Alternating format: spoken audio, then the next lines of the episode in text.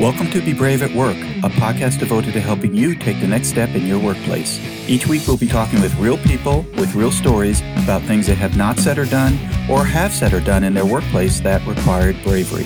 Let's get started. Hi, everyone. This is Ed Evarts, and I'm the founder and president of Excelius Leadership Development. Welcome to Be Brave at Work, a podcast devoted to helping you take the next step in your workplace. I hope you have listened to our past podcast conversations, and if you'd like to hear past episodes, go to bebraveatwork.com, subscribe to our podcasts, and learn some valuable lessons about bravery at work. Be on the lookout as well for my new book, Drive Your Career Nine High Impact Ways to Take Responsibility for Your Success, which is being published in September 2020. Our podcast today is sponsored by Cabot Risk Strategies. Based in Woburn, Massachusetts, Cabot Risk Strategies has created innovative and customized insurance strategies for individuals and families, businesses, nonprofits, commercial real estate, and public entities. Cabot's client base continues to expand both within the region and within the markets they serve. And if you're looking for customized insurance services and solutions, contact Cabot at 800 222 5963 or visit them at www.cabotrisk.com. I'm really excited to introduce our guest today. Dr. Richard Shuster is a licensed clinical psychologist, keynote speaker, CEO of Your Success Insights, and the host of The Daily Helping with Dr. Richard Shuster Food for the Brain, Knowledge from the Experts, and Tools to Win at Life. On this podcast, Dr. Richard interviews world renowned thought leaders and influencers who educate and inspire listeners through their stories, expertise, and passion for helping make a difference in the lives of others. Dr. Richard's mission is to help people become the best versions of themselves and as a result, make the world a better place. He is also the president of Every Kid Rocks Incorporated, an organization dedicated to helping children everywhere reach their true potential. Hello, Dr. Richard. Hey, Ed, it is great to be here. That was a beautiful introduction. You've given me a, a lot to live up to here, so hopefully I can deliver. I don't think that will be a problem. Thank you so much for finding time in your busy work schedule to join us. Absolutely. An honor to be here. Great. Well, you know, we're going to talk a little bit about bravery in the workplace and your experiences with bravery. But before we get there, I'd love to see if you could add anything or tell us a little bit more about yourself. Sure. You know, it's really wild when you hear your life captured in 15 seconds. But what isn't shared in my bio is kind of who I was before everything I'm doing today. And this story begins really in my early 20s, where I got incredibly lucky in some ways and then had a, a really horrible experience that reshaped my life. I decided in my early 20s that I was going to start an IT consulting company, and I was heavily focused on money and material things. I was in my mind going to be the next Tony Stark before anybody really knew who Tony Stark was. And I bid on a government contract with the Department of Defense and not missiles or bombs or anything. It was it was software for the medical records for the army. And I bid on this with a couple of friends and had no business winning it, but we won. And so now all of a sudden I've got this company. I'm in my mind building an empire. I would come home from work and I would get on eBay and I would look at things like yachts and islands because you can get those things on eBay. Uh, because I was going to have an island and I was going to name it after myself, and this is what a jerk I was. Uh, and then on what was otherwise an ordinary Saturday, I was driving to go have dinner with a cousin, and I was in a near fatal car accident in which mm. uh, I broke my spine. I nearly tore every ligament in my neck. I suffered severe internal injuries. And this was one of those moments where it really started a transformation for me. Now that I'm a, a, psychologist, I understand the brain and the, the inner workings of neuroscience a lot more than I did in my 20s. But what's very interesting about the brain, Ed, is if you think about our response to danger, think the saber-toothed tiger. This is a very ancient evolved system. And so what the brain does when we are in perceived imminent danger many times is it slows time down. So everybody on business podcast likes to use matrix analogies so i'm going to use one here. So if you can imagine when neo was dodging those bullets that's what it was like for me in this maybe three second accident ed where car number one is flying through the intersection right into me and i know i'm dead. I mean this kid's going full speed. That car hits me sends me hurling towards oncoming traffic. My airbag goes off, my windshield is shattered. I can see little shards of glass floating in the air in slow motion and the light from the sun reflecting on them. I can see my center console crushing into my side like it's a empty can of Coke. And then that car in oncoming traffic hits me and sends me across the other lane into a telephone pole. That was all maybe a series of three seconds. And that time could have been an eternity as I was having this massive internal dialogue with myself that I'm about to die. I wasn't praying to God or the universe or anything to let me live. I knew I was going to die.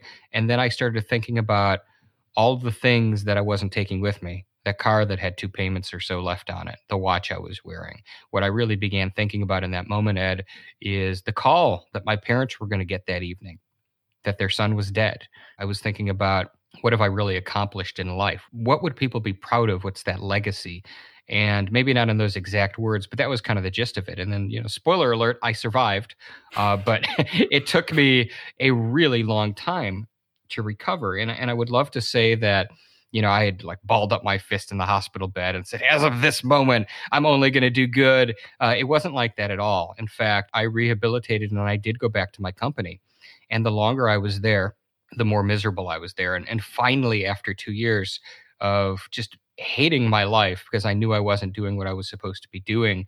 Uh, and physically becoming ill from it. Doctors didn't know what was wrong with me physically. They were going to send me to an infectious disease specialist because nobody could figure it out. But it was fear that was keeping me from taking the next steps that I needed to take fear of letting people down, fear of the unknown. And then, really, when I made the decision finally that I had had enough and I was going to be courageous and brave, uh, I walked away. I walked away from that company and my partners were floored. I just flat out quit and then went from 80 plus hours a week to 0 mm-hmm. and was just sitting in this empty house with no clue what I was going to be doing. And really, a series of events led me to my life today, in that uh, I went to the grocery store and because Instacart didn't exist back then, if it did, I, would probably be working at Pizza Hut or something. I have no idea what I'd be doing. and so I, I, I, went to the grocery store and I heard two women talking about their kids on social media. So this was MySpace, which tells you how long ago this was.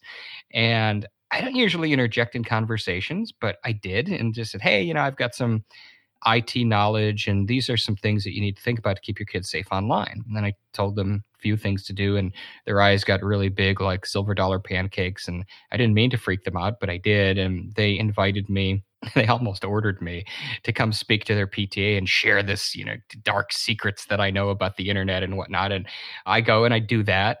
And all of a sudden, a guy in the audience who actually was on the cybercrime unit in that city came up to me and said, you know, you can say things as a civilian that we can't say in law enforcement. Now I'm on a speaking tour. Now I'm teaming up and I'm going around and I'm educating parents. And that led to me having an opportunity to mentor a kid. I had considered graduate school, but I really had been intimidated by it historically and decided to be courageous and see what would happen. And I went and got a master's in social work and I worked a lot with kids from Hurricane Katrina and then wanted to go beyond. And so I uh, applied for a doctoral program, got my doctorate in clinical psychology, which uh, allowed me to get subspecialties in advanced training in forensic and neuropsychology. Did my dissertation in the impact that social media like Facebook and Twitter have on personality functioning, and then uh, moved forward into the real world, so to speak, got licensed. It was everything I ever wanted, right? Like I, I achieved this goal, this big goal, and I defended my dissertation and passed the boards, which intimidates so many people, but just felt like I needed to have a bigger impact at. And, and so that's really what led me to create my podcast. And that has taken on a life of its own, as you know. And now we're in well over 100 countries and I have a really large following. And that gave me a platform to really go after things in society that upset me to make some changes in the world, in the business world, to make some changes. That's why I started my nonprofit for kids, Every Kid Rocks. So, all of this is to say, is that much of this came from ideas that wouldn't have happened if I hadn't decided to take a shot and go for it and you know podcasting's interesting as you know it's kind of like doing karaoke for the entire world and not just a room of drunk business people. So mm-hmm. if you suck at podcasting the entire universe is going to know how bad you really are including all your friends and loved ones. But i just decided to do it and see what would happen and, and it's completely transformed my life and the businesses that i now run today are a 100% direct result of that. Well, thank you so much, Dr. Richard, for telling us that story. And I will tell you that oftentimes on this podcast, we have people tell stories about bravery that they exhibited in the workplace. And very rarely, and I would put you into this category, you know, you experienced something in respect to your car accident that few of us can imagine. You know, I've never had an event like that happen in my life. And so part of it is examples of bravery that you may have done purposefully. And part of it may have been examples of bravery that just happened automatically that you didn't even think about. But, you know, what a dramatic event to happen to really, you know, demonstrate kind of bravery in navigating all of the challenges that you had to navigate that, you know, unfortunately we could probably talk about that for hours, but you know, we won't have time to do that in respect to your process. But, you know, before we continue on with our conversation, just for our listeners who are non-Marvel addicts, can you clarify who Tony Stark is? Oh my goodness. Okay, absolutely. So Tony Stark is the protagonist in the long-running Iron Man comic book series. There you go. He's yeah, Iron Man. He's Iron Man. Yep. And then of course made made famous by Robert Downey Jr. in the movies. But yep. uh, yeah, he was a uh, billionaire who was incredibly focused on women and money, and then some of his own weapons were used against him, and he had kind of this life-changing moment where he no longer wanted to make weapons; he wanted to heal the world. Right, right. So, Dr. Richard, when you think about bravery, you know, in the workplace or to some extent in life, you know, what words or phrases come to mind when you think about bravery? This one is probably going to may surprise, but I think about gratitude actually, because a lot of times when we're in a moment and we have to make a hard decision or we take an action, one, we don't always see the outcome until sometime down the road, and we certainly don't always see the silver lining. And I think that one of the things that we don't focus on enough is being grateful for the courage and the strength to make changes that we need to. It's not easy to fire people. And in fact, you know, professionally, firing people, it's been the thing I enjoy the least. And I'm sure mm-hmm. most people listening to this that are business owners, like nobody in any economy likes to have to let people go. And we've all had to do it but there's courage involved in that all right and, and particularly if you're a business owner uh, a small to medium sized business and you're listening to this sometimes doing a hard decision which ultimately will be the best outcome for your company for you and then by proxy for your family is very very difficult and we need to be able to give ourselves an attaboy and a pat on the back and be grateful that we have the courage to take the actions needed to improve our businesses or pivot during a situation like the world is going in with coronavirus, for example, to do what needs to be done. It's not always easy. If it was easy, everybody would own a business. You know, the vast majority of people don't, and they go to work and they just do what they're told just the fact that you are an entrepreneur itself is something that you should be grateful you have the courage to take those steps. Well, I love that word gratitude. And a lot of the guests that we've had on our show talk about in the moment that they do something that requires bravery, they dreaded it. It was extremely hard. They lost sleep the prior night. You know, they went through all of this kind of physical and emotional trauma to do it and yet years later look back on it and think it was the best thing that ever happened was the best decision the best event that could have happened and i think to some degree that's speaking to gratitude right that they look back on something that they did at a, a prior event or in a prior situation with gratitude and appreciation I can give you an example of this from my professional life that happened within the past year, actually.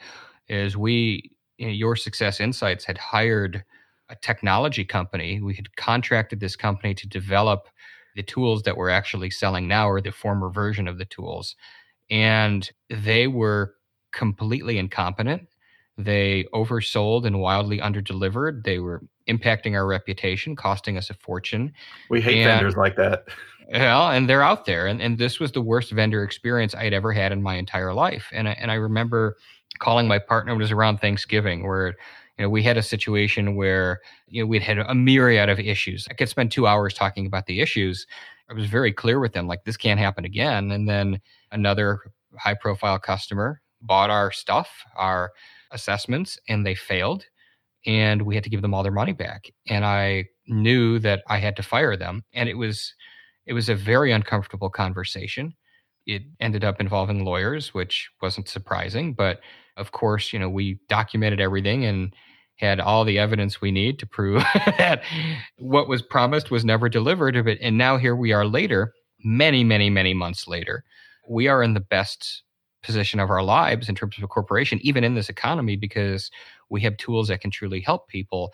But had we not had the bravery, the courage to have that incredibly uncomfortable conversation, uh, my company would not be successful. And so we really have to be honest with ourselves that, you know, if you have that feeling in your gut, and I know that's that, that a technical term, but we know what's right and what's wrong, and we know where we need to fix problems. And it's sometimes easier, of course, just to not deal with things, but you know, in the long run, that has significant issues. So that was an instance where, like, transformational business moment when we got rid of that vendor, and then started working with a different company out of Sweden who has been like the polar opposite. They're a dream to work with, and and now everything that we wanted to bring to market, we were able to do so successfully. So that was an example where, had we not done that, we would not have any success today. We're going to pause in our conversation with Dr. Richard Shuster, and we ask you to join us next week as we hear Dr. Richard's bravery story. And to our listeners, thank you for joining us this week, and we hope you join us next week as we further explore being brave at work. We also welcome you to subscribe to our podcast at bebraveatwork.com and or download and listen to our podcast on Pandora, Spotify, Google, iHeartRadio, Stitcher, Apple, Overcast, Castbox. We are everywhere. Be on the lookout as well for my new book, Drive Your Career Nine High Impact Ways to Take Responsibility for Your Success, which is being published in September of 2020. Do you have something to say yet are not saying it? Do you have something to do yet are not doing it? Now is the time to be brave at work.